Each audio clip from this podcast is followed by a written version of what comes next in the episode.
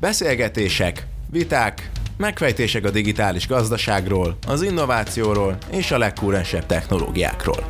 Ez itt a Digital, az IVS podcast sorozata. Könnyed társalgás, fajsúlyos témák, jövedelmező gondolatok. Hallgassatok ránk!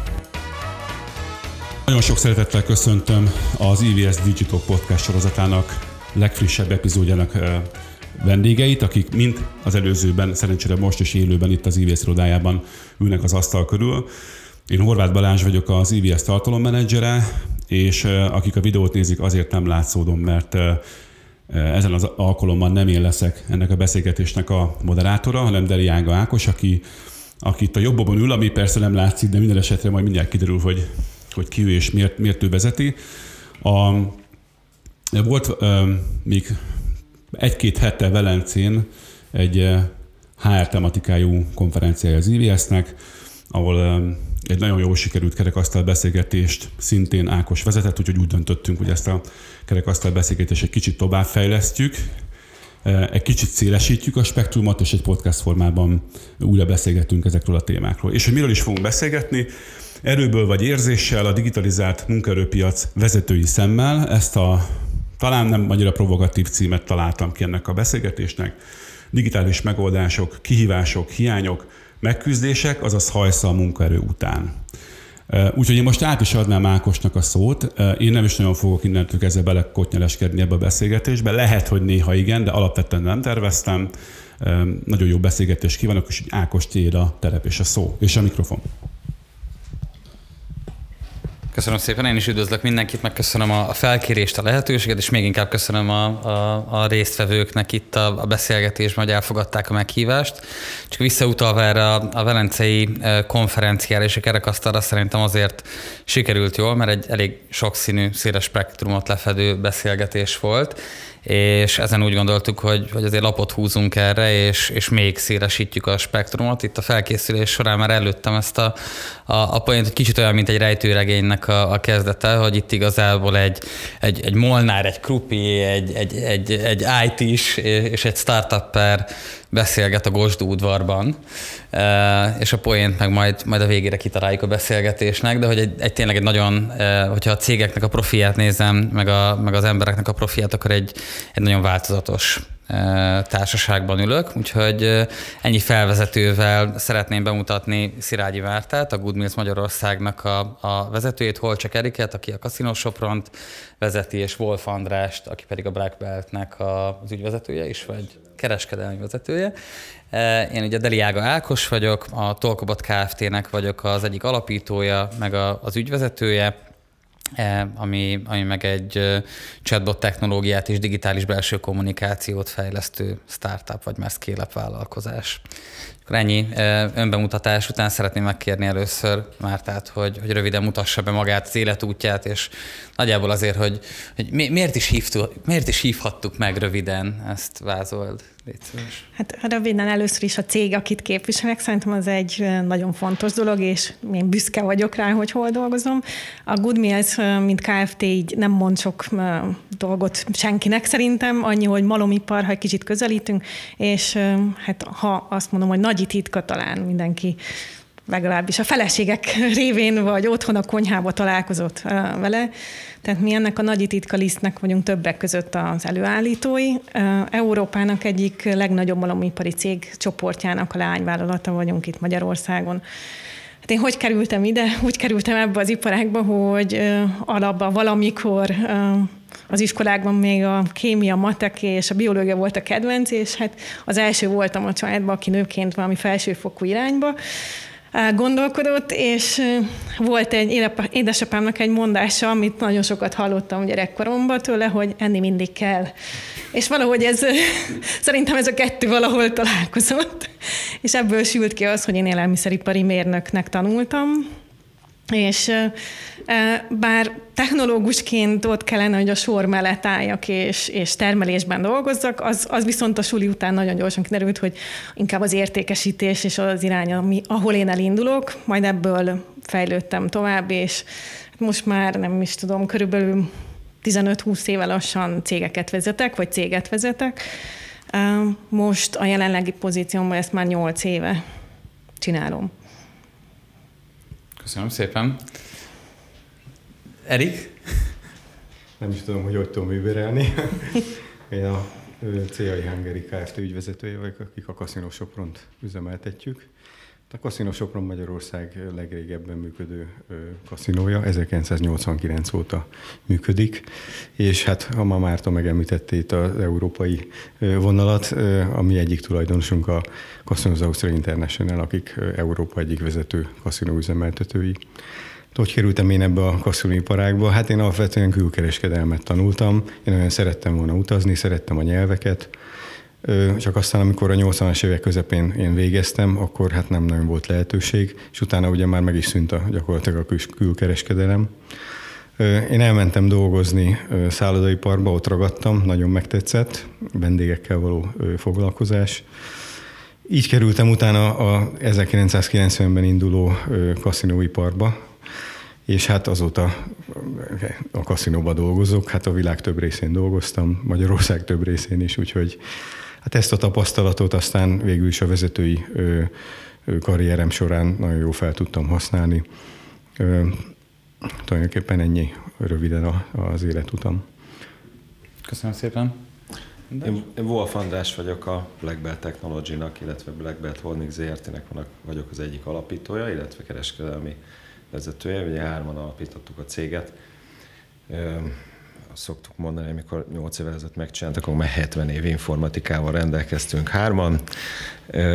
Én, ha magamról beszélek, akkor én egy én elfajzott informatikusként, informatikus szakközgazdászként végeztem, illetve sokáig tanácsadóként, vezető tanácsadóként dolgoztam szoftverfejlesztési területen kifejezetten és aztán azt vettük észre, hogy projektet is jó vezetek, meg előző munkahelyemen is nyugodtan kik tudtak küldeni a bonyolultabb ügyfelekhez, úgyhogy Mr. Wolf mindent megold.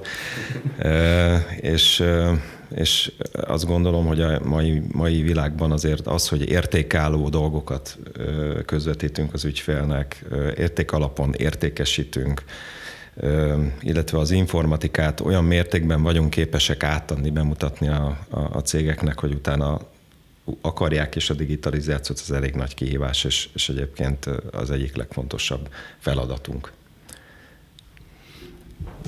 Köszönöm szépen. Én a, a címet kóstolgatom, ugye nem én adtam, hanem Balázs adta a, a címet, és ugye az, az a kérdés, hogy erőből vagy érzéssel, mind a kettő opció, az feltételez egy belső motivációt szerintem, és kicsit így a, az alcímben van benne az, hogy, hogy ez most egy belülről jövő dolog, vagy, vagy egy kényszer igazából, ami, ami külső kényszer. Nem tudom, hogy, hogy ugye egy informatikai cég, egy, egy fejlesztő cégnél is azért vannak a digitalizációnak, főleg a belső működésben azt gondolom különböző szintjei, de talán ez a, ez a kérdés engem jobban foglalkoztat Erik és Márta esetében, hogy, hogy nátok mennyire különleges az, hogy a digitalizáció egy kiemelt fontos területe mind, a, mind azt gondolom, hogy az operatív működésnek, mind akár mondjuk a belső folyamatoknak. Tehát e, ebben ti különlegesek vagytok, hogy alapvetően próbáltok digitalizálni, vagy, vagy ez iparágban egy, egy, egy abszolút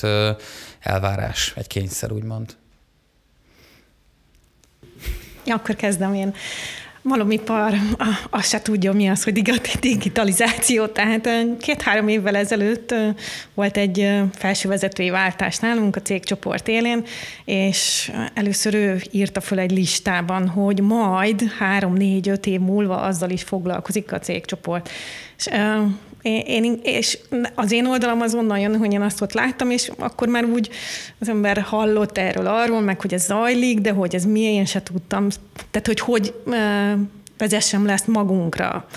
Mert azon kívül, hogy a hétköznapi életet most már mindenhol, hogy átszövi, az egy dolog, de mint cégvezető és egy malomiparban, ami, ami tényleg a tradíciók, és ezer éve ugyanúgy készül egy liszt, ugyanúgy történik a technológia, csak más gépekkel csináljuk, ez, ez nagyon messze áll tőlünk. És hát akkor elkezdtük ezt így emészteni szó szerint, és utána mindenkinek én azt hiszem, hogy mi hét országban vagyunk ott, ahol termelés és cég van, és a hét ügyvezető mindenki szerintem a saját szája íze és kedve szerint elindult valamerre. Nem volt egy központi, mai napig nincs központi, most kezdődik egy olyan irány, hogy már van elképzelés, és az elképzelés is egy vállalati irányítási rendszer bevezetése, tehát hogy mi még nagyon messze tartunk ahhoz, hogy igazi digitalizáció. Viszont um, hát ilyenkor jön, én mindig hiszek abba nagyon hétköznapi egyszerű mondásban, hogy a fejétől bűzlik a hal, vagy éppen illatozik.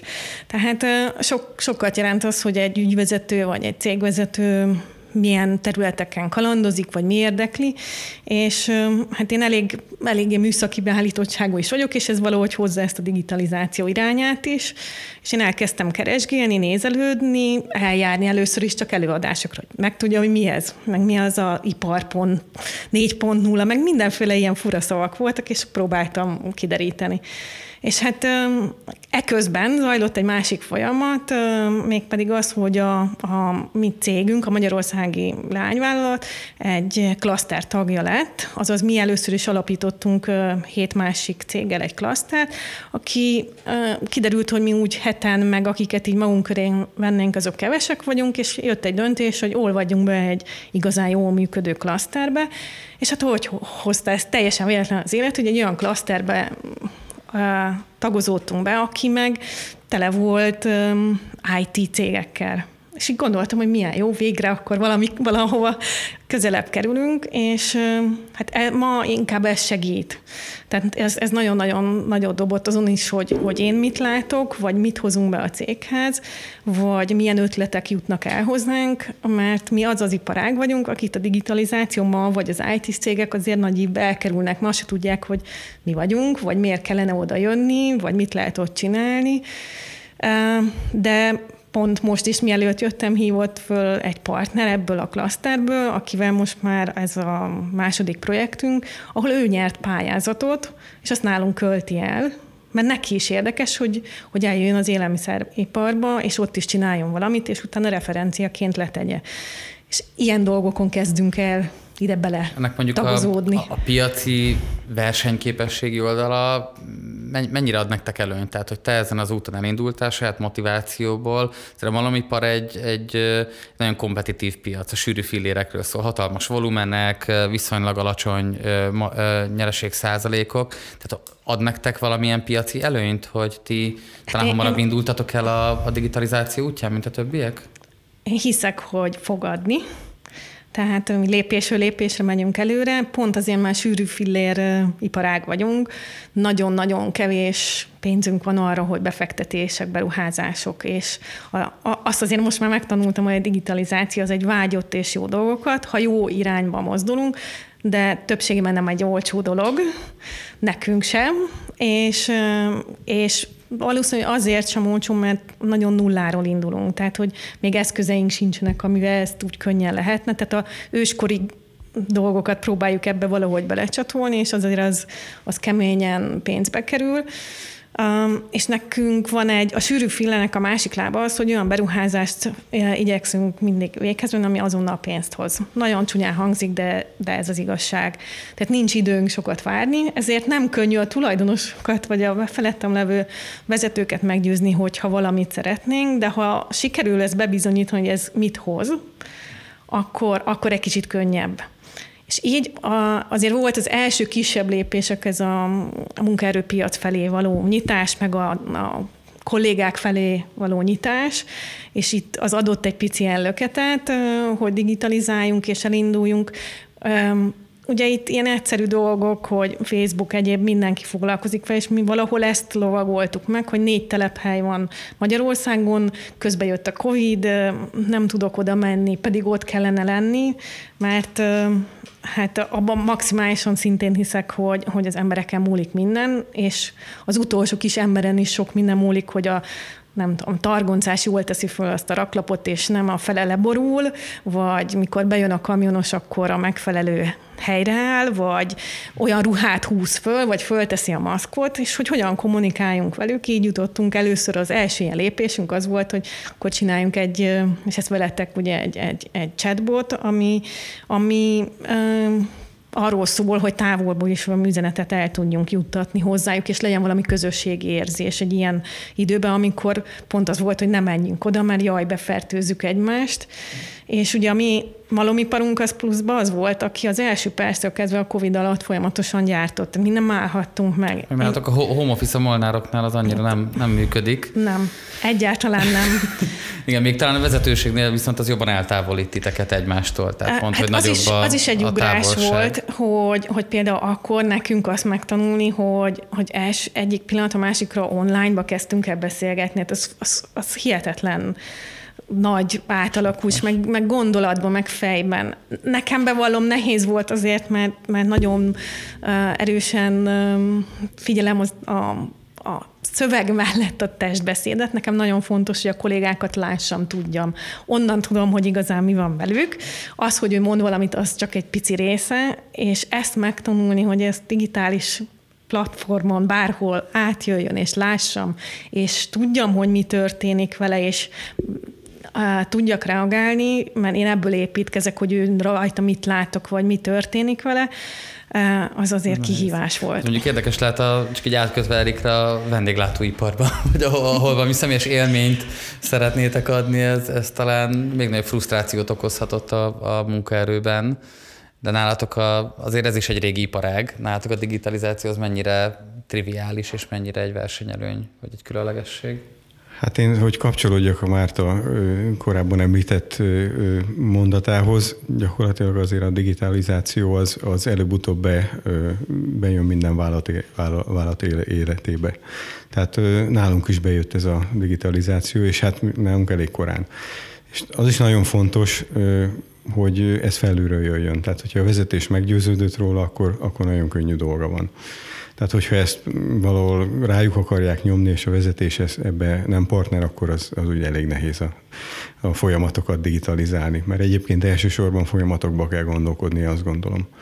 Tehát nálunk ugye, hát ahogy mondtad, hát mi is egy ilyen mm, olyan szakma vagyunk, ahol mi kiszolgáljuk helyszínen a vendégeket. Annak ellenére, hogy létezik már online kaszinó, de mi ilyet még nem üzemelünk. Nekünk a fő profilunk a földi kaszinó üzemeltetés.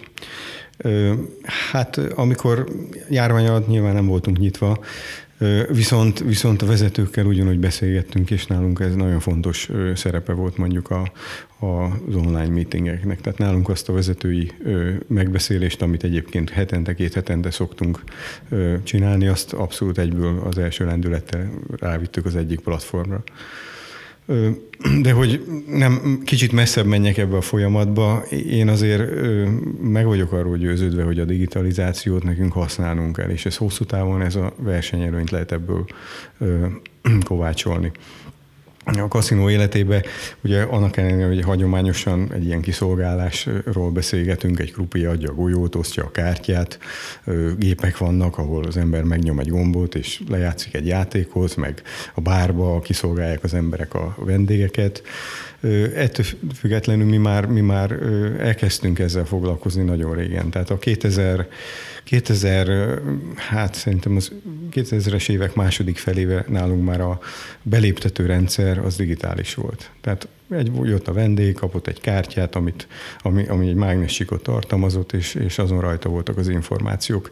Ellentétben azzal, amit én 30 éve láttam, amikor 90-ben elkezdtem a szakmát, akkor bejött egy vendég, felvitték, felvitte a recepciós az adatait kézzel, stb. Tehát ezek a, ezeket a folyamatokat lehetett nálunk digitalizálni. Ez mondjuk egy érdekes dolog, hogy az, hogy áttértünk személyes kapcsolatról online meetingre, az digitalizációnak tekinthető-e, vagy az igazából egy csatornát váltottunk. Én egyetértek veled abban, hogy igazából a, hogy a folyamatok mennyire automatizáltak, mik a kontrollpontok, az mennyire digitális, mennyire van adatalapú lenyomata, ez, ez inkább a digitalizáció, és remélem, hogy azért ebben is sikerült, vagy biztos vagyok benne, hogy ebben is sikerült előrelépni.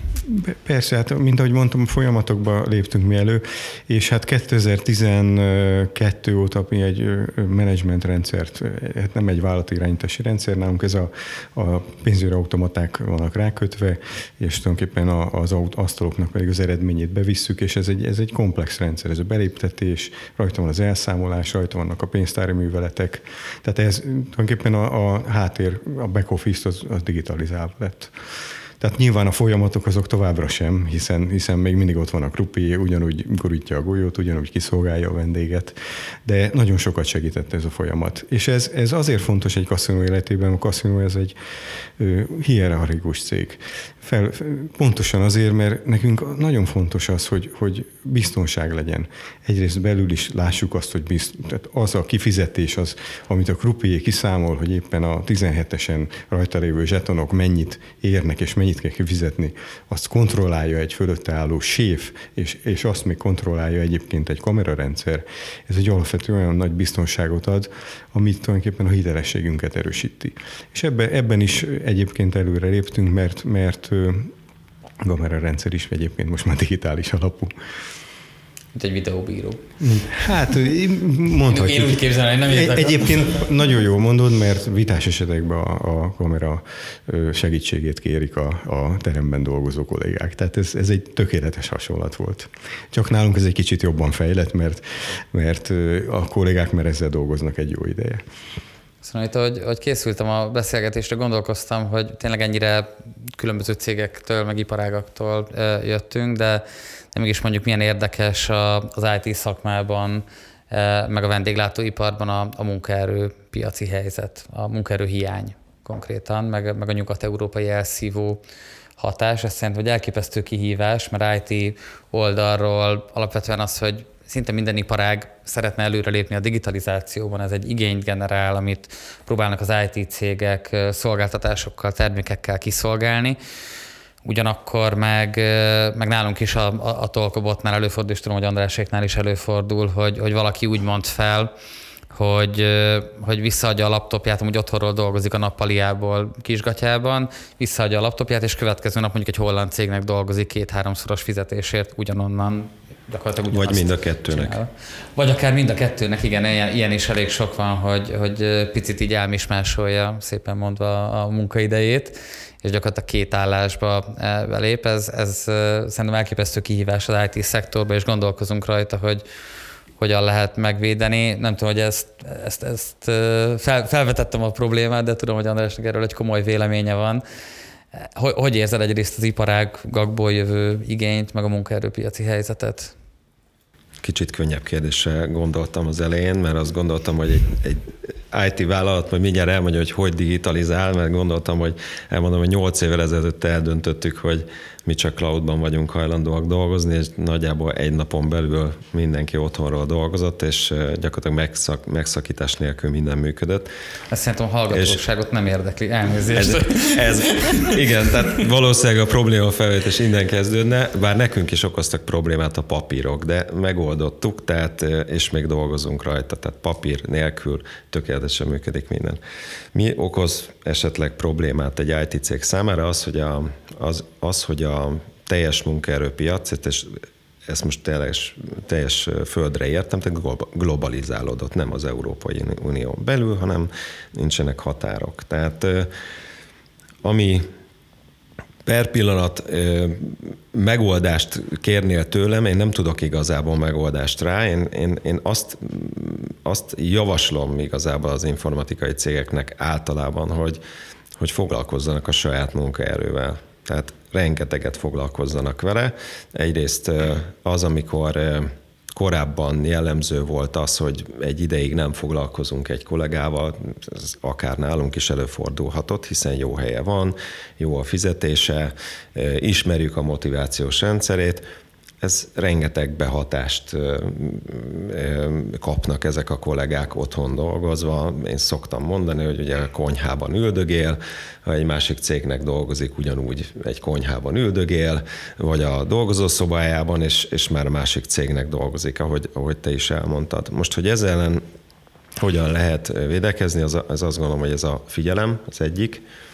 Másrészt, hogy élményt is tudjunk biztosítani a, a kollégáknak, hogyan lehet ezt biztosítani, mikor online élmények vannak. Tehát mindenki pont ugyanúgy néz ki, van két füle, két szeme, meg egy arca a, a, a videóban, személyes élményeket is lehet adni. Úgyhogy én eléggé harcossa vagyok, inkább azt mondom, hogy én igyekszem a cégem belül is mondani, hogy ha lehet, akkor jöjjenek be a kollégák, mert mert talán éppen most volt egy beszélgetésem valakivel, hogy nagyon jó barátságban voltak, egyébként számítottak egymásra, ez nem cégen belül volt, ezt máshonnan hoztam ezt a történetet, és a, és a vége az, hogy a másfél éves távol lét pandémia gyakorlatilag elidegenítette egymástól őket, és a bizalom már nem volt meg közöttük, és, és ez, egy, ez egy korlát volt a további barátságukban. Tehát ilyen szerintem elég rendszeresen van.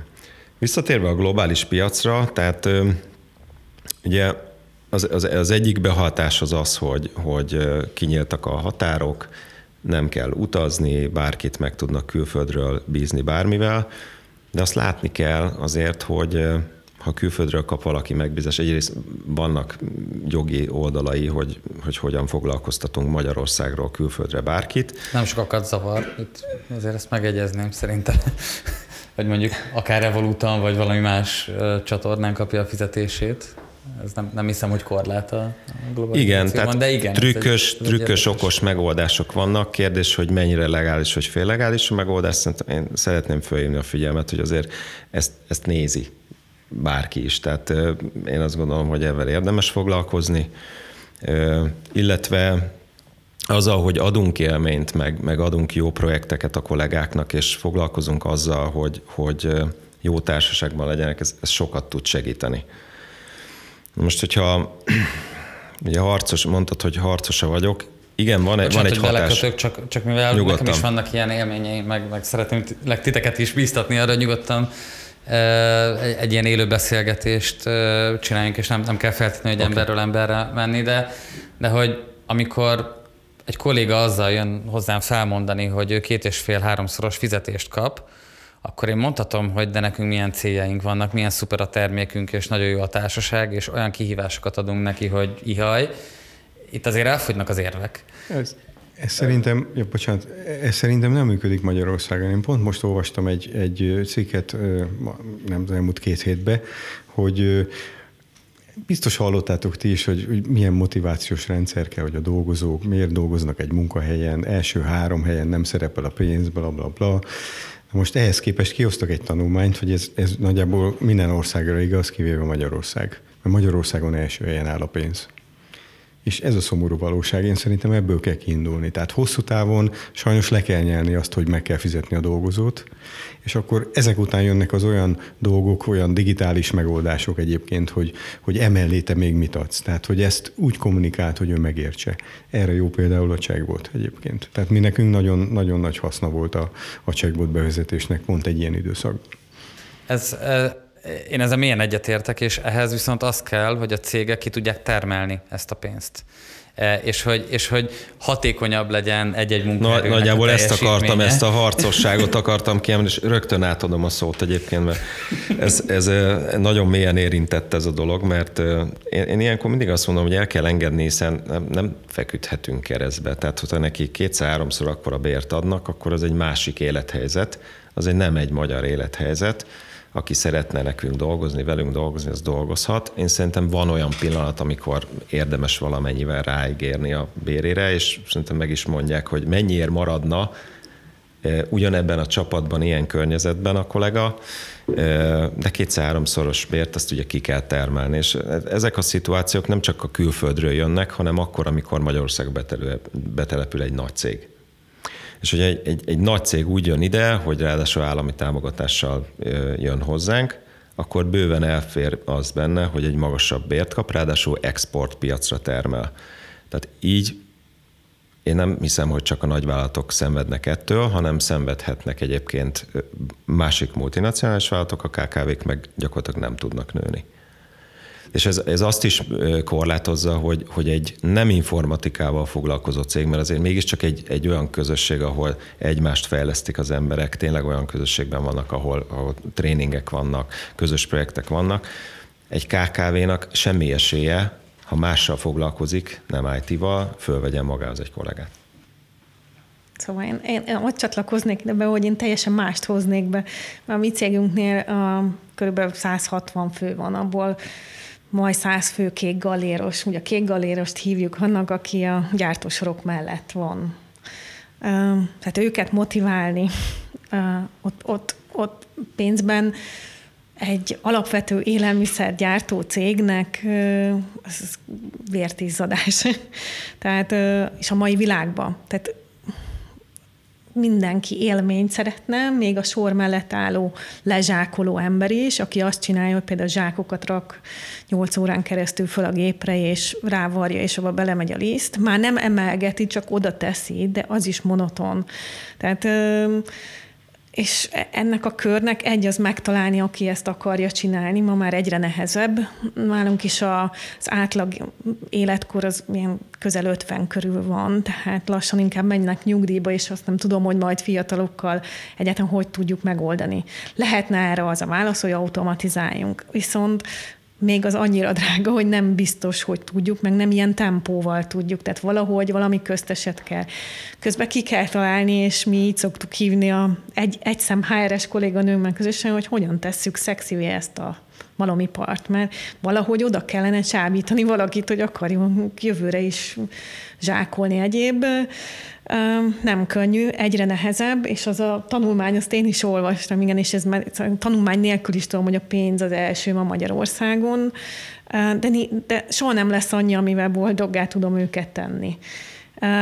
Mert valahol a másik oldalát is én megélem, vagy tapasztalom, hogy valami, valami tehát nem, nem csak a Covid, úgy egyébként eljött volna ez, a, ami most van, ez valami átmenet. Talán ebben reménykedek, hogy átmenet, mert tényleg mindenki csak a pénzt nézi, azt nézem, és semmit. És hogy igazán, az, az már fantasztikus, és annyira tudunk egy olyan új kollégának körülni, aki tényleg akar valamit csinálni, még az ő saját kis helyén is, vagy, vagy rendet rakni, vagy egyebet, tehát nem, nem, nem, nem, tehát nagyon szomorú, de azt látom, hogy az emberek el, belefásultak, elfáradtak, nem érdekli őket, nem érdekli, hogy ez valami egység legyen. Um, hogyan adtok élményt? Mondtad, hogy vért izzadtok, de ti vért izzadtok, és adtok élményt.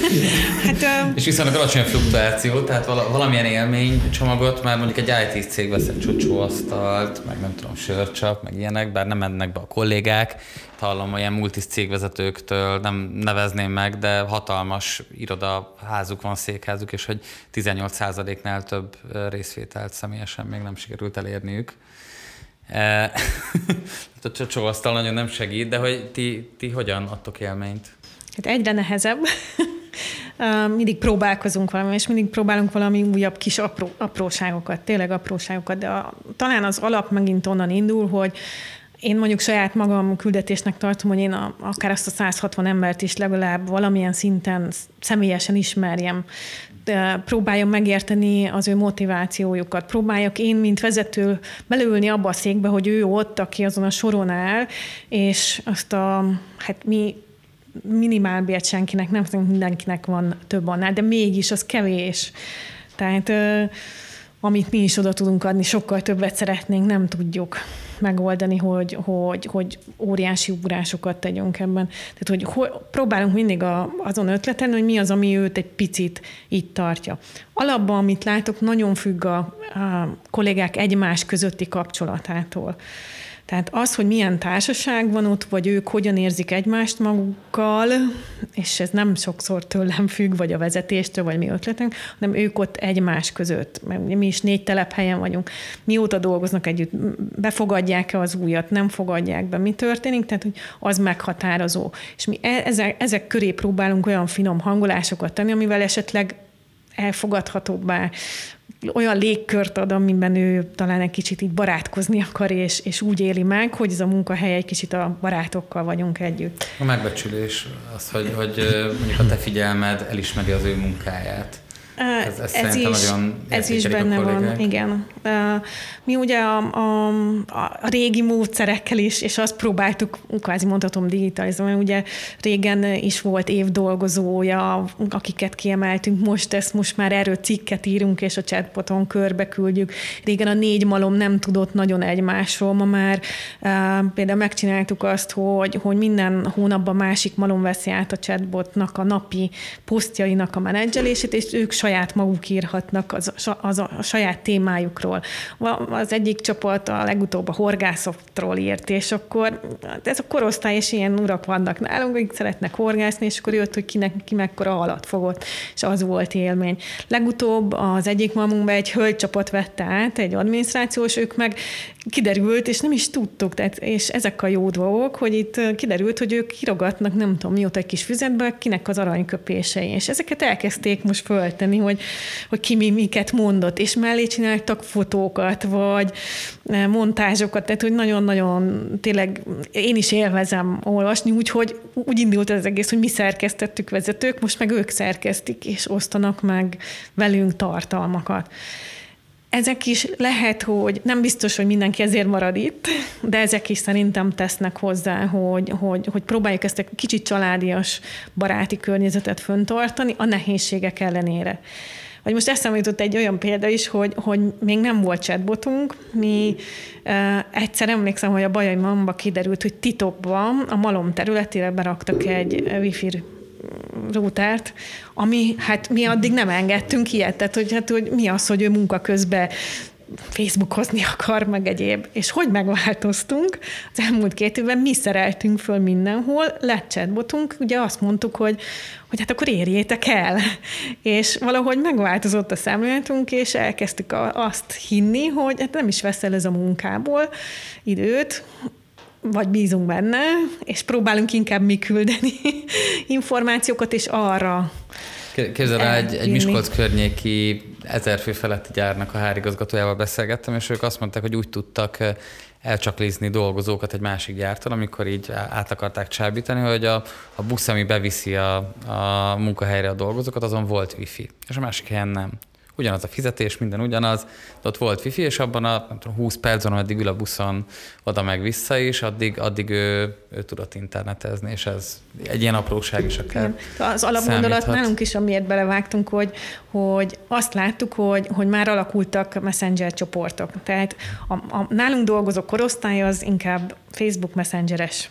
És hát, hogy akkor, hát mégiscsak ez a korosztály is valamit, valamit a telefonon vagy valamin csinál, és ezért mertünk belevágni egyáltalán, hogy ez egy olyan csatorna lesz, amin talán tudunk velük valamilyen kommunikációt Azt mondom, hogy ezen, ezen nagyon terjed, meg, meg hát talán ez a, ez a Covid által szétszakítottság felerősítette a pletykát, meg a dezinformációt. Erről tudom, hogy Eriknek elég sok tapasztalata van, meg talán ez egy olyan környezet, ahol ez még kiélezettebb, de, de azért, hogyha ezek az informális csatornák elharapóznak így a fű alatt, akkor, akkor ott minden terjed, nem csak a, a jó, jóság.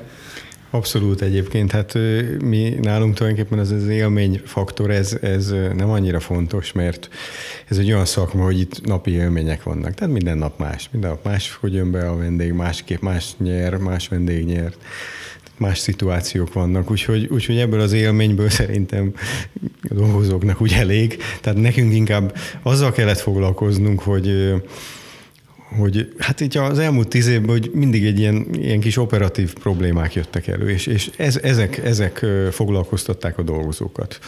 És hát észrevettük azt, hogy, hogy itt a részlegek között elindult egyfajta rivalizálás, sőt, egyiknek ilyen információja volt, másiknak olyan információja volt, egymás ellenfordultak, és akkor úgy döntöttünk, hogy ez már nagyon nem, nem jó a cég szempontjából, hogy felkértünk egy céget, végrehajtottunk egy kommunikációs auditot, és kiderült az, hogy nálunk ez a, a plegyka az valami brutális szinten fontos, nagyon fontos az emberek életébe, és, és hát elviszi nagyon rossz irányba a dolgokat. Ezt tudtuk egyébként, mert a kaszinó az, amióta kaszinó, hát 30 év, amióta dolgozom, az, a plegyka az, az nagyon fontos volt a kaszinó életében, pont a hierarchikus szervezet miatt, hogy azért a, a, az információk mentek hivatalosan, de azért nem minden jutott el dolgozókhoz, és, és ahol nincs információ, tudjuk keletkezik, és ez a plegyka. És ugye kiderítette ez a, az audit, hogy hát ez, ez nagyon nem egészséges, és, és így a kommunikációs rendszerünk nagyon sérül És hát mi akkor elkezdtünk gondolkozni, hogy hát mit tudunk ezzel kezdeni, megpróbáltuk a kommunikációs rendszerünket egy kicsit csiszolni, a, a középvezetőink, hogy mondjam, szájába rágtuk, hogy mit mondjanak a dolgozónak, de hát sajnos nem sikerült. Tehát még így is voltak olyan, olyan szituációk, hogy amikor elhangzott egy olyan információ, hogy akkor most mondjátok el a dolgozóknak, hogy ettől eddig lehet valamit, valamit csinálni, és akkor volt, amelyik részlegvezető azt mondta, hogy ettől, tehát az, az, az a cél, nem az, hogy van egy, egy, egy ekkora rész, amit tehát tulajdonképpen ez a, a pluszórákkal volt kapcsolatos, a másik a másik végét célozta be, és akkor egy borzalmas ellentmondás volt. És akkor, hogy a Szolánc ott... nevű technológia, amit óvoda tudunk, hogy... Abszolút, abszolút. annyira hatékony. És akkor, és akkor tulajdonképpen belefutottunk ebbe a megoldásba, ami, amiről már Márta is mesélt, és nekünk ez nagyon szimpatikus volt, hogy mi ez volt nekünk a legfontosabb benne, hogy el tudtuk érni a dolgozókat a saját mobiljukon. Tehát mi olyan információkat tudtunk nekik adni, tehát beköltöztünk a mobiljukra. És olyan az volt a fontos, hogy ezeket az információkat el tudtuk jutatni hiteles formába, és egy olyan formába, amiben meg is tudtuk magyarázni egyébként a döntéseket és a döntések mögötti indokokat. És ez egyébként nagyon népszerű, mert hogyha megnézem a statisztikákat, amikor a vezetőségi közlemény van egy ilyen üzenet, hogy egyébként mi történt az értekezleten, vagy, vagy egy-egy ilyen anonim, anonim kérdésre választ adunk, akkor ezek, a, ezek az üzenetek százszázalékos olvasottságot értek el. Eh, itt nem, nem akarunk ebből az egészből egy ilyen direkt reklámot eh, csinálni, csak mégis a megoldásra annyit eh, elmondanék a, a hallgatóságnak, hogy ez egy digitális belső kommunikációs eszköz, ami annyiban különbözik talán az IT-szektorban megszokott, nem tudom, Teams, Slack, SharePoint, egyéb ilyen kollaborációs eszközöktől, hogy azért viszonylag célzottan fizikai dolgozókra, nem irodai cél, dolgozókra van szabva, és, és a privát mobiljukról érik el a dolgozók. Ilyen módon verünk gyakorlatilag egy, egy digitális hidat a, a munkáltató és a, és a dolgozók között. Alapvetően ez nem egy emberek közötti chat, hanem egy, egy, egy, egy belső kommunikációs csatorna. Tényleg ne, nem akarom túlmagyarázni, csak szerintem ez egy, ez egy fontos elem, nem véletlenül beszélgetünk e, ennyit erről, hogy, hogy vannak olyan quick winek a, a digitalizációban, ami, ami gyakorlatilag azonnali megtérülést hoz, e, és Márta is említette, hogy, hogy, hogy azért a cégek ilyeneket keresnek, és hogy ennek a hiánya viszont húsba vágó lehet, főleg egy ilyen munkaerőpiaci helyzetben, ahol az elvándorlás egy hatalmas veszély, és ötször annyiba kerül egy új embert felvenni, mint, mint megtartani mondjuk valakit. Így van, hát ezzel kapcsolatban lenne egy történetem, hogyha elmondhatom.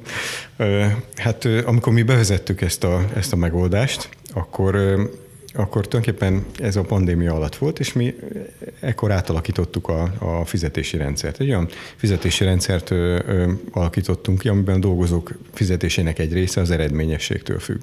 Tehát bevontuk őket abba, hogy minél érdekeltebbek legyenek, hogy sikeresen működjön a cég. És ez a, ez a fizetési rendszeres, hogy mondjam, szült némi plegykát, némi folyosói plegykát, és hát elkezdték az emberek ezt értelmezni, és, és elindult egy nagyon rossz irányba, amiben feltételezték, hogy akkor ez lesz, az lesz, nem lesz jó, rosszul fognak ők járni, stb.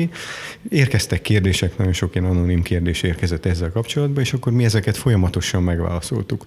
És azzal, hogy mi folyamatosan ezekre a kérdésekre megadtuk a választ, leírtuk, hogy miért van ez, és hogy amikor majd a, a kaszinó beindul, mert egyébként akkor még csak a magyar vendégek járhattak, az osztrákok nem, mert le volt zárva a határ, akkor ők mennyivel jobban fognak járni ezzel a fizetési rendszerrel, ezt mind leírtuk, elmagyaráztuk nekik, ezzel tulajdonképpen megnyertük őket, és nem mentek el, a, nem mentek el Ausztriába munkát, mert nagyon sok ember elment, de meg tudtuk így őket tartani, és ez egy nagyon fontos eszköz volt nekünk ebbe az időszakban. Ez üzleti kritikus lehet. Látok amúgy, András, mennyire probléma ez a pletyka, vagy a dezinformáció?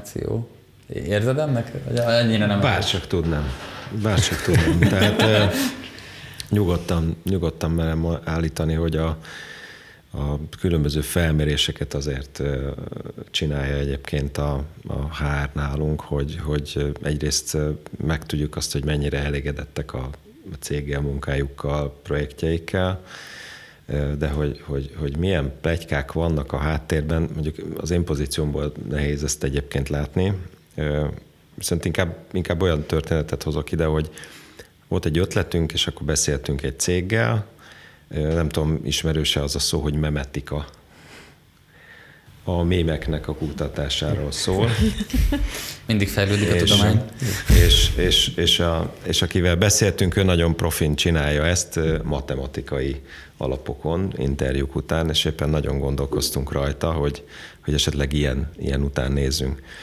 De azért a Blackbet nem teljesen olyan, tehát engem nem különösebben zavarnak a plegykák, amíg, amíg jól teljesítenek a kollégák, és ezt nem is nagyon vesszük észre, hogy itt a teljesítmény visszaesett volna a pandémia, vagy a home office, vagy a hibrid office-szal kapcsolatban.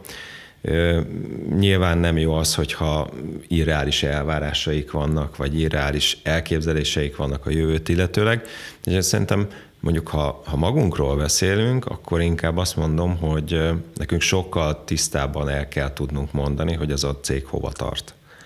És, és ez nem elég, hogy falra kiírjuk azt, hogy, hogy akkor az a stratégia, hogy mondjuk USA és akkor Nyugat-Európa, és egyébként ez nekünk, ez a szívünk és lelkünk, hanem, hanem hogy miért, hogy, hogy hogyan fogjuk ezt megcsinálni. Tehát én azt gondolom, hogy igen kell kommunikálni. Mondjuk ez a fajta chat, a, a napi szintű chat, ez, ez nem tartozik hozzá, tehát ez, ez rendszeresen kell majd kell, kell edukálnunk a, a kollégákat, hogy értsék, hogy mit miért csinálunk.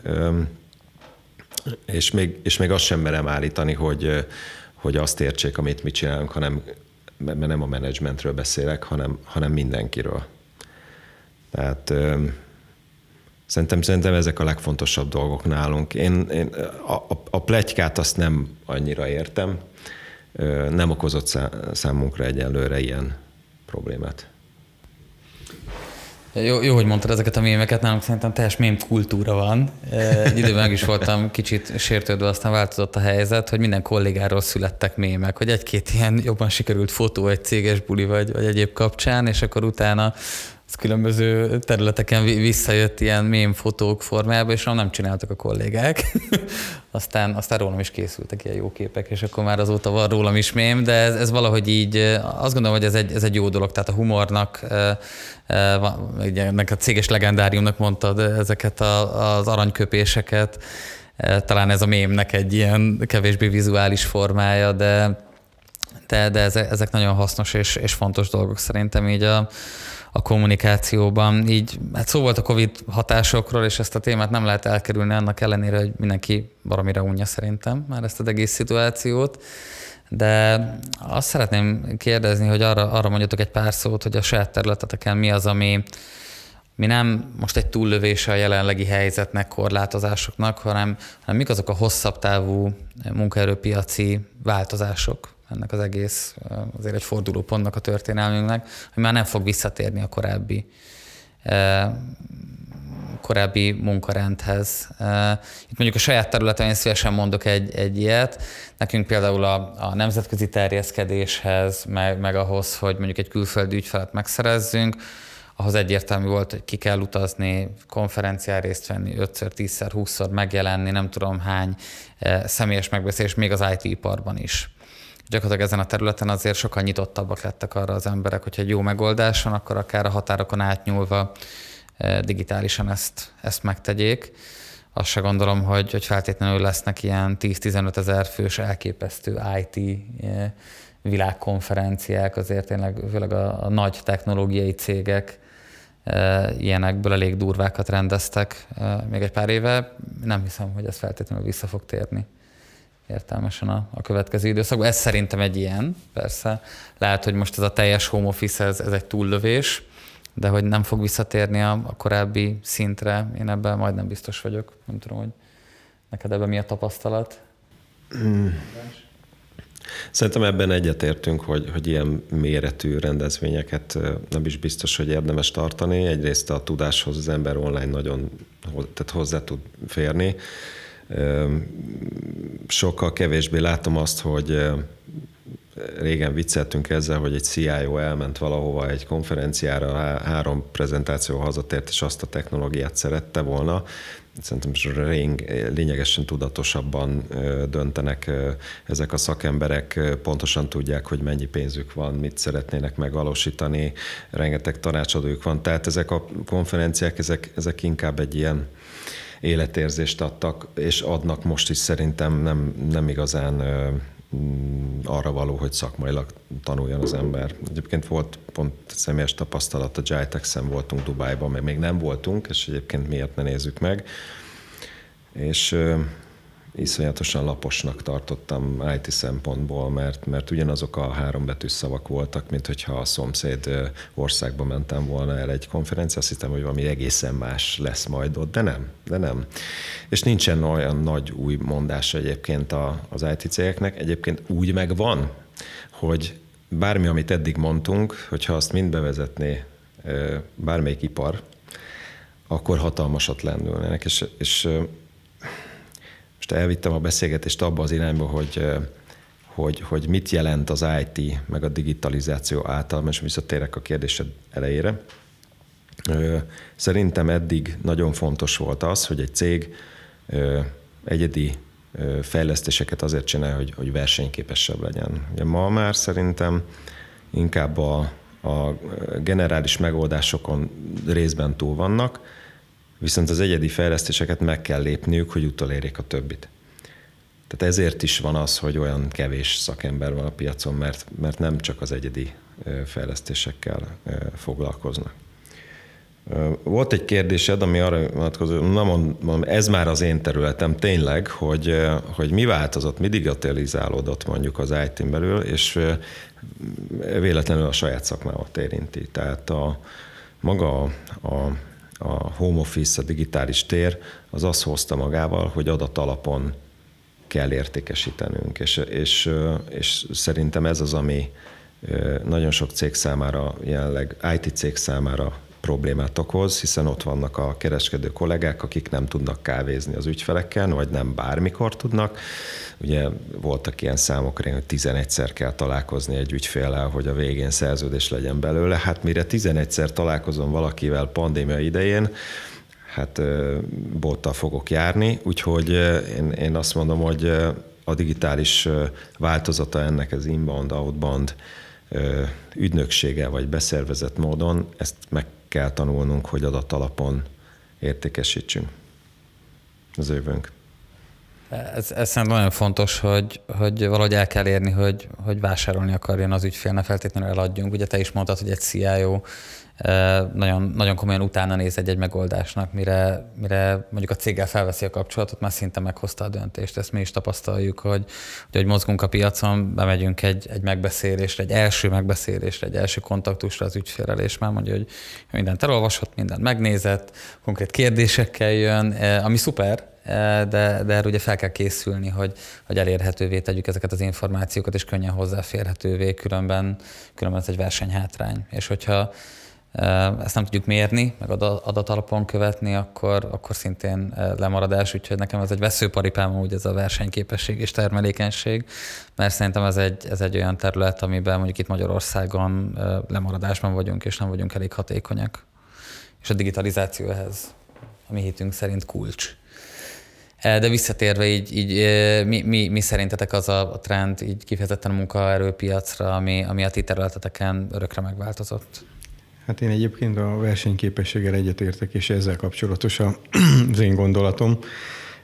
Elindítottunk nagyon sok olyan folyamatot, amikor megvizsgáltuk a cégen belüli különböző részlegnek, különböző munkaterületeknek a folyamatait, és, és megnéztük, hogy mi az, amit tudunk automatizálni, digitalizálni. És szerintem ez, hogy ez felgyorsult, ez a, ez a, ez a folyamat. Tehát nagyon sok olyan elképzelésünk van a jövővel kapcsolatban, hogy, hogy milyen irányba induljunk el.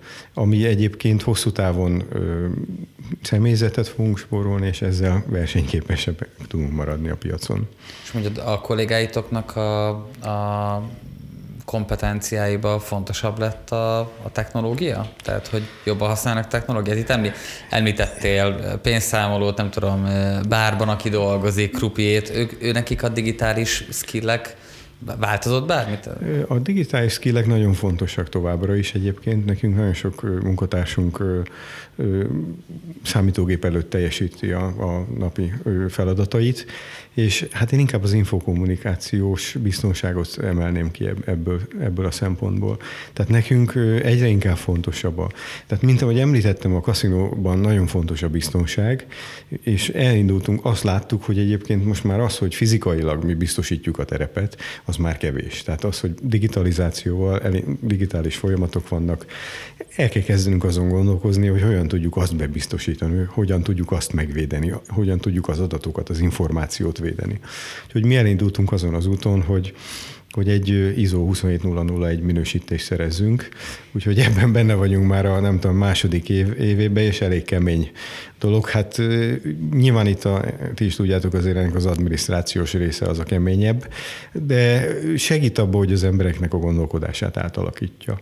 Tehát egy kicsit tudatosabbá válnak, tehát mint felhasználó is, mint otthon, az otthoni munkájukat is, vagy az otthoni, bocsánat, otthoni létüket is segítheti, hiszen például most volt nemrég egy, egy infobiztonsági olyan oktatás nekik, amiben a a számítógépes phishingekről, mindenféle hacker, nem is hacker, bocsánat, phishing e-mailekről, ilyenekről volt szó, és, és megkapták a választ. Tehát dolgozunk egy külső céggel, és, és, és ők tartották ezt az előadást, és nyilván a problémákra is felhívták a figyelmet, viszont meg is adták a választ, hogy, hogy mi az, amire figyelni kell, amikor jön egy e-mail, címzet, stb. Hát nyilván most nem akarnám ezt elmondani, ezt nyilván hallgatók nagyon jobban tudják, mint én de nálunk a felhasználók ebben nem voltak nagyon tudatosak.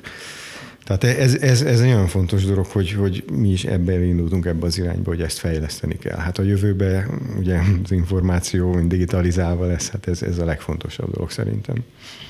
Biztonság. Szuper érdekes, azért sok IT cég is egy ISO 27001-nek örül, vagy büszke rá. vagy örülne. Vagy örülne, igen. igen. Márta? Ó, hát ez, most amiről beszéltetek, ez nekem minden nagyon messze van még, tehát hogy azért tényleg a mi malomipar az, ami, tehát csak ilyet tudok mondani, hogy egy malmot épít valaki, akkor az minimum 25 évre szóló beruházás, hogy megtérüljön. Tehát, hogy ez, ez egy teljesen más, és az még akkor csak az alap, abban még nincs a mai modern digitalizáció.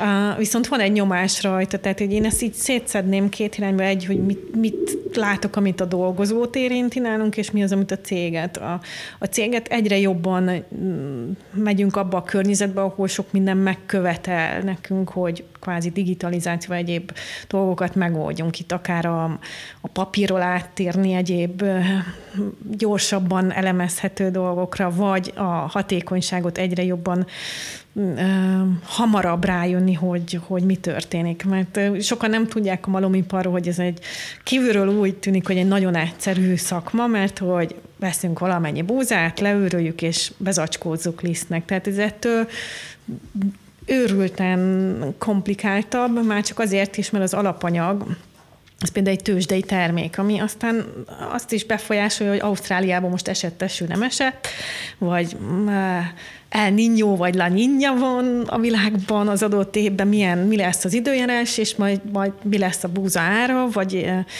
tehát nagyon-nagyon sok minden befolyásolja, és ez akár naponta többszörösen megfordulhat. És az naponta újra kell terveznünk az egészet. Úgy, hogy, hogy nekünk a, a mi magyarországi cégünk az 300 ezer tonna búzát vásárol közel meg egy évbe, és azt őröljük le. Tehát abból olyan 250 ezer tonna liszt lesz ha ezt nem jól csináljuk, és egy sűrű fillér szakmával, tényleg azt kell, hogy egy kilón mondjuk, ha már tíz fillérrel többet tudunk valahol összerakni, akkor az hú, hát az, az fantasztikus. Tehát egy, egyre jobban érezzük azt, hogy és minél... És emeltek, akkor az bemondja a rádió mindenhol. Hát mostanában meg főleg, igen. igen. Most már a harmadik áremelésünknél tartunk, és januárban meg már olyan százalékok, tehát hogy a, a szövetség az már bejelentett 40 százalékot, hát nagyjából megint lesz egy ilyen, igen. Tehát, hogy és ez nem csak az alapanyagból jön, most azért munkabér változások, ránk árfolyam hatással van, tehát az energiaárak változása, drasztikus változása, tehát hogy hihetetlen, és ezek tehát ha nem tudok egy olyan számot mondani, hogy hány változós az a képlet, amit naponta nekünk valahol meg kéne érteni, hogy holnap, ha kiadok egy listárat, az fedeztem-e vele mindent, vagy nem. Tehát nem egyszerű, tehát a komplexitásunkat és ez kellene... automatizált nálatok? Nem egészen. Nem. Nagyon sok minden még nem. Tehát nagyon sokat tudunk most tanulni saját magunkról, vagy gyorsabbak lenni, vagy hatékonyabbak a döntésbe. Egyelőre még csak a döntésbe. A másik lába, ami elindult, az, hogy a termelésben is hatékonyabbak legyünk. Tehát, hogy egy gépet hogyan állítok be, nem mindegy, hogy, hogy 100 kiló buzából hány kiló liszt lesz, mert ugye abból ahhoz nem teszünk hozzá semmit, hanem a szétszereljük alkatrészeire, és hogy abból mi az, ami liszt lesz, mi az, ami korpa, mi, ami takarmányliszt, és stb. Tehát, hogy az nagyon nem mindegy, hogy mit csinálunk. Hogy ez a cég életének az egyik oldala, aztán ezen belül vannak a dolgozók. Ugye mondhatnám a Molnár szakmát, ami egy szakma, ami egyik oldalon hihetetlen fontos szakma a mi életünkben, és most már több mint tíz éve nincs Magyarországon Molnár képzés. Tehát és akkor mi próbáljunk fejleszteni, túlélni az utolsó generáció, aki ezt még tanulta valahol, nálunk űzik, és azt kell, hogy mondjam, hogy nagyon jó molnáraink vannak, de én azt is látom az én cégemből, hogy a világban már az ő szakmájuk is már elment egy más irányba, és, és hogy hozzam őket össze majd azzal, hogy, hogy, hogy esetleg ő is elkezdjen egy kicsit másképp gondolkozni. Ahhoz meg kell tanítani, hogy egyáltalán odaüljön egy számítógép elé. Tehát az már... Ez szuper érdekes, így üzletemberként, meg informatikusként nekem így pörög az agyam, hogy mondjuk egy ilyen problémát, hogy hogyan állítsuk a gépet egy mesterséges intelligencia, hogy automatizmus, szenzorok hogyan tudnának megoldani, és biztos ez, ez már vagy ott van a világban, vagy, vagy majd ö, odaér ez az ipar. Az lenne egy ilyen záró kérdésem talán, talán Erikhez vagy Mártához, mert, mert ö, inkább az informatikai piacon dolgozókat fog érdekelni a válasz, hogy mint alapvetően baromira nem IT-ban dolgozó iparágak vezetői, szükségetek van technológiai szakemberekre, IT szakemberekre, rendszerüzemeltetőre, fejlesztőre, akár AI szakemberre vagy adatelemzőre, hogy, hogy hogy érzitek egy ilyen munkaerőpiaci helyzet, hogy az IVS-nek ez egy, ez egy kedvenc tételmondata, hogy először 20 ezer, aztán 40, most már nem is tudom, hol tart a számláló, hogy hány ezer informatikus hiányzik a, a piacról, de hogy még egy IT cég is nehezen vonz be informatikust. Ti be tudtok-e vonzani ilyen technológiai szakembereket, milyen üzenetcsomaggal teszitek ezt, hogyha teszitek, vagy esetleg inkább külső szolgáltatókra támaszkodtok ezzel kapcsolatban? Hogy látjátok a piacot, vagy hogy látjátok a működéseteket? Inkább felvesztek, inkább szolgáltató? A mi életünkben ez egy óriási dolog volt, hogy körülbelül másfél éve mi az első IT menedzserünket fölvettük. Egy személyes it van, tehát hogy ez sajátunk, és nem külső szolgáltató, és a, előtte csak arról szólt az életünk, hogy aki a rendszergazda meg a, a ezt rendbe tartotta, de nem, hogy IT, először nem is tudtuk, hogy mit is fogunk mi vele csinálni, meg mi is az ő dolga, tehát ezt meg kellett tanulni, de mivel készültem a mai beszélgetésre, tegnap így pont leültem vele mm, Komáromba, és így megkérdeztem, hogy mondd már meg, hogy miért szeret még itt lenni nálunk, vagy mi, mi, mi, mi ebben, mert hogy, hogy, hogy mi már azon gondolkoztunk, hogy úgy érezzük, hogy lehet, hogy ki fog szegény égni ennyi idő alatt, és így csillogó szemekkel nézett, hát miért gondoljátok azt, hogy én ki fogok égni? Hát az még messze van, mondom, hogy akkor ezek szerint van esély, hogy hát ez még ez jó pár év, de most még nagyon izgalmas. Neki mondta, hogy, mert, hogy, hogy ez egy teljesen új, tehát hogy mondhatok egy ilyen érdekes, hogy, hogy szüzek vagyunk, és neki valami újat kell fölépíteni benne. Tehát nem az, hogy csak beült valamibe és üzemeltetni, hanem, hanem teljesen rá kell szabni, ki kell találni, és neki ez kihívás, és ő egy olyan fiatal ember találtunk tényleg zseniális, aki, aki most bocsánat, nem az a kocka IT is, hanem a, a nagyon kommunikatív, tényleg nagyon emberközpontú, és annyira jó vele beszélgetni, hogy mit lát, és azt hogyan, és, és ha elmondjuk neki, megérti. Tehát, hogy ez, ha egy ilyen találkozáson, az zseniális. Tehát nekünk ez így élvezzük, és örülünk, hogy van, és rajta keresztül, meg a magunk igényeivel is ugye hozunk be azért külsősöket, és egy-egy projekthez nekem ugye saját élmény, hogy a klaszteren belül IT-s cégek voltak, és akkor az egyik megkeresett, hogy hát mi szoktunk találkozni, hogy tök jó, hogy ismerjük vezetőként egymást, de hogy hát ők automotív bizniszbe szállítanak mindenféle hatékonysági vizsgálórendszert, meg adatgyűjtő, meg egyéb, és hogy hát, hogy ők, ők bővítenének és jönnének ebbe az irányba, vagy mit szólnánk, hogyha nálunk. És ennek az lett a vég, hogy ők nyertek EU-s pályázatot, amit nálunk költöttek el. És mi így, így lettünk digitalizáltak első gépsorunkon, amin követjük a hatékonyságot, és most nézzük a számokat, és most pont benne vagyunk, hogy úristen, ilyeneket látunk, tehát hogy, hogy van egy ilyen, tehát most mi érdekesek vagyunk, meg vagyunk Abszolút, ez, ez nagyon jó Tehát eljutottak hozzánk is, és akkor így, így, így találjuk meg egymást, és talán, hát majd, majd nekünk még jó pár év lesz, mire már unjuk azt, hogy IT vagy, vagy az csak olyan hétköznapi, nekünk ez most még ilyen nagyon-nagyon új, és, és csili és izgalmas. Elárom mondjuk a bankszektorban egy beszélgetés úgy néz ki, hogy, hogy az IT hozza meg a döntés, vagy az üzlet hogy ki, ki, ki, ki csóvál kit, tehát ott már azért eléggé átfordult a dolog, nem? És ott általában a válasz már az, hogy a technológia határozza meg, hogy mit csinálnak meg.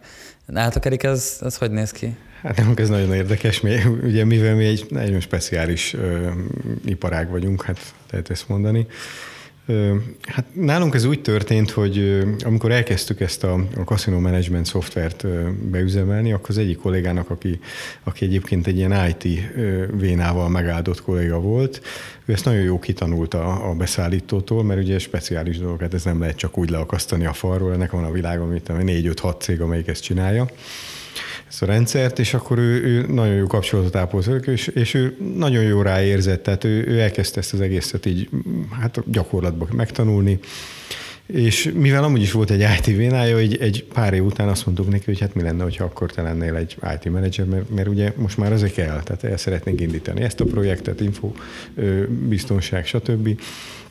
És akkor megállapodtunk vele, és akkor gyakorlatilag ő, ő, ő nálunk az IT menedzser. Na most alá, meg őt úgy tudjuk mi képezni, hogy egyébként az összes többi folyamatban külsős cégeknek a segítségét veszük igénybe.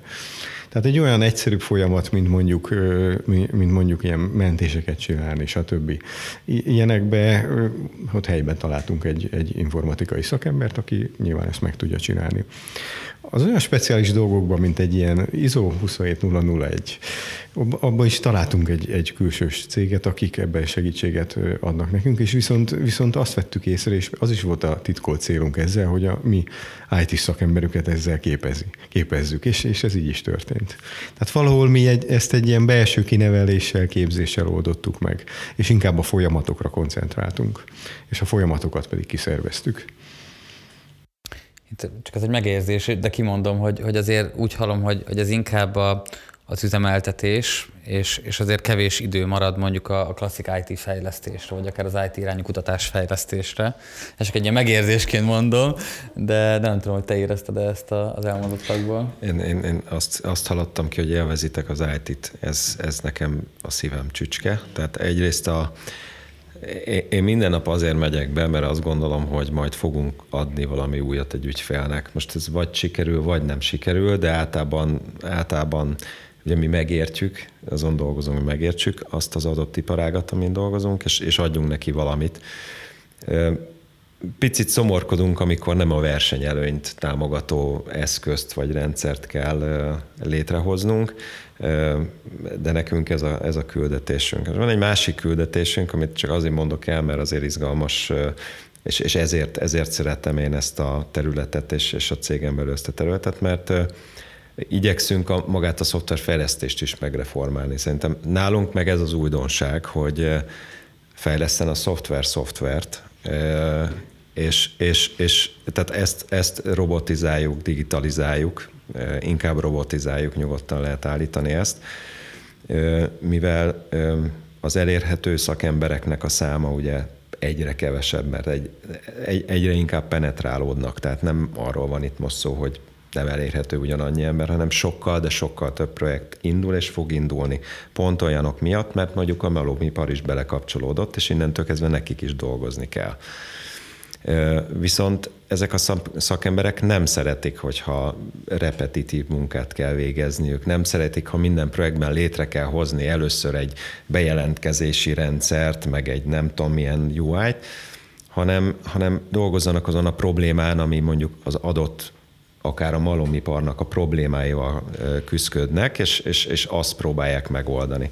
Tehát ez a fajta doméntudás, ami, ami az iparból az IT-ba átjön, mi is fejlődünk. Mi, mi ugye ez egy cross industry szektor, ez az IT. Szeretjük megismerni a, a, a, az ipari szereplőket, és nagyon boldog voltam, hogy mondtad, hogy ipar 4.0-ás meg. Mert ez egyébként mondtad, hogy hát nem nagyon érted, de ez egy ipar 4.0-ás megoldás hát, egyébként. Az mindegy, hogyha egy folyamattal indultatok el, vagy, vagy már a 15-kel, de ez egy ipar 4.0-ás megoldás, és számotokra ez előny.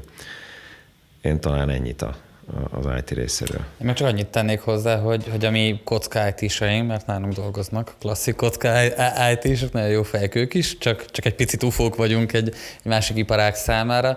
Őket meg eszméletlenül motiválja az, hogy, hogy az, amit ők írnak kódot egy számítógép előtt, utána hatással van az emberek életére, és, és amit elmondott Márta múltkor egy, egy másik beszélgetésben, hogy, hogy valaki a, a rendszerünkön keresztül érte el a, a, a Good Meals-es egészségbiztosításnak a feltételeit, és ő ezt azonnal eh, meg tudta kapni, pedig, pedig, pedig egy, egy eh, kék galéros dolgozó és a saját telefonján ezt elérte. Ez, ez nálunk eszméletlenül motiválja az IT-sokat, és ezért dolgozunk, úgyhogy örülünk, hogy, hogy van ilyen mérhető hatás, eh, ami, ami, ami rátok is abszolút pozitívan hat.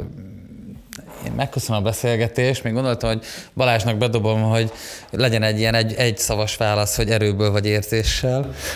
Végére, hogyha legyünk, az én válaszomat megmondom, erővel nyomjuk, csapassuk, ez az én válaszom, de, de mindenkinek megadnám a lehetőséget, hogy döntsön a cím kapcsán, hogy melyik szimpibb. Hát én maradok az érzésnél. Már csak azért is, mert hogy, hogy nagyon hiszek a, az ösztöni dolgokban, ami persze tapasztalatom, na, a tapasztalatok adják az ösztöni érzéseket is, tehát amit tanultunk, csak a tudatalattink válaszol rá, ugye. Tehát én mindenbe bele fogom mindig az érzést vinni, és, és én azt hiszem, hogy akkor fog ez jól működni nálunk is, meg mindenhol, hogyha ez is ott van, és nem erőből van. Köszönöm. Én szeretek out of the box gondolkozni, tehát én hosszú táv. Én nekem ez a válaszom rá. Hosszú táv inkább, mint a rövid távú megoldás. Hát én helyzetfüggővé tenném ezt a dolgot, ugyanis a, az erőből az általában ez, ez, ez lehet egy kontraproduktív helyzet is, míg erőből átmenni egy másik működésbe, erőből vezetni céget nehéz, helyzetfüggően érdemes, még akkor is, hogy kevésbé értjük. A digitalizációt viszont erőből kell nyomni, ugyanis nem, még nem mindenki fogja vagy érti azt meg, hogy mekkora előny származik abból, hogy valamilyen folyamata már nem az ő kezében van, viszont tök más dolgokkal tud velete foglalkozni. Úgyhogy én az egyik ilyen másik olyan. Én erre nem mondanék semmit, ez, ez szuper volt, hogy Balázsnak visszaadom a szót. Köszönöm szépen. A, erre a több mint órára az érzéssel szót tudnám leginkább használni, mert nagyon jó érzés volt egyébként benneteket hallgatni. Nagyon szépen köszönöm a, a gondolatokat, a, a jó sztorikat. A, Mártának, Eriknek, Andrásnak azt, hogy bejöttetek és, és válaszoltatok, és aztán beszélgetetek, Ákosnak pedig azt, hogy nagyon jól vezette, és szólította meg egyébként a vendégeket, és szerintem minden olyan témát érintettünk, sát még többet is, amit egyébként akkor ott Velencén esetleg nem érintettünk, és szerintem ez még további utat is adhat a későbbi tematizálásnak. A hallgatóknak köszönjük a figyelmet, a Digitalk Podcast legfrissebb adását hallottátok. Mindenki kövessen bennünket az IVS felületein, a Spotify-on tessék berakni kedvencekbe a Digitalkot, és hamarosan következünk egy másik érdekes beszélgetéssel. Üdv mindenkinek, nektek pedig sziasztok! Ez volt a Digitalk, az IVS podcast sorozatának legfrissebb kiadása. Ha mindent tudni akarsz a digitális gazdaságról, az innovációról és a legújabb technológiákról, akkor kövesd a műsort az IVS platformjain. A műsorral kapcsolatos észrevételeket, ötleteket a digitalk.ivs.hu e-mail címen várjuk. Hamarosan újra találkozunk.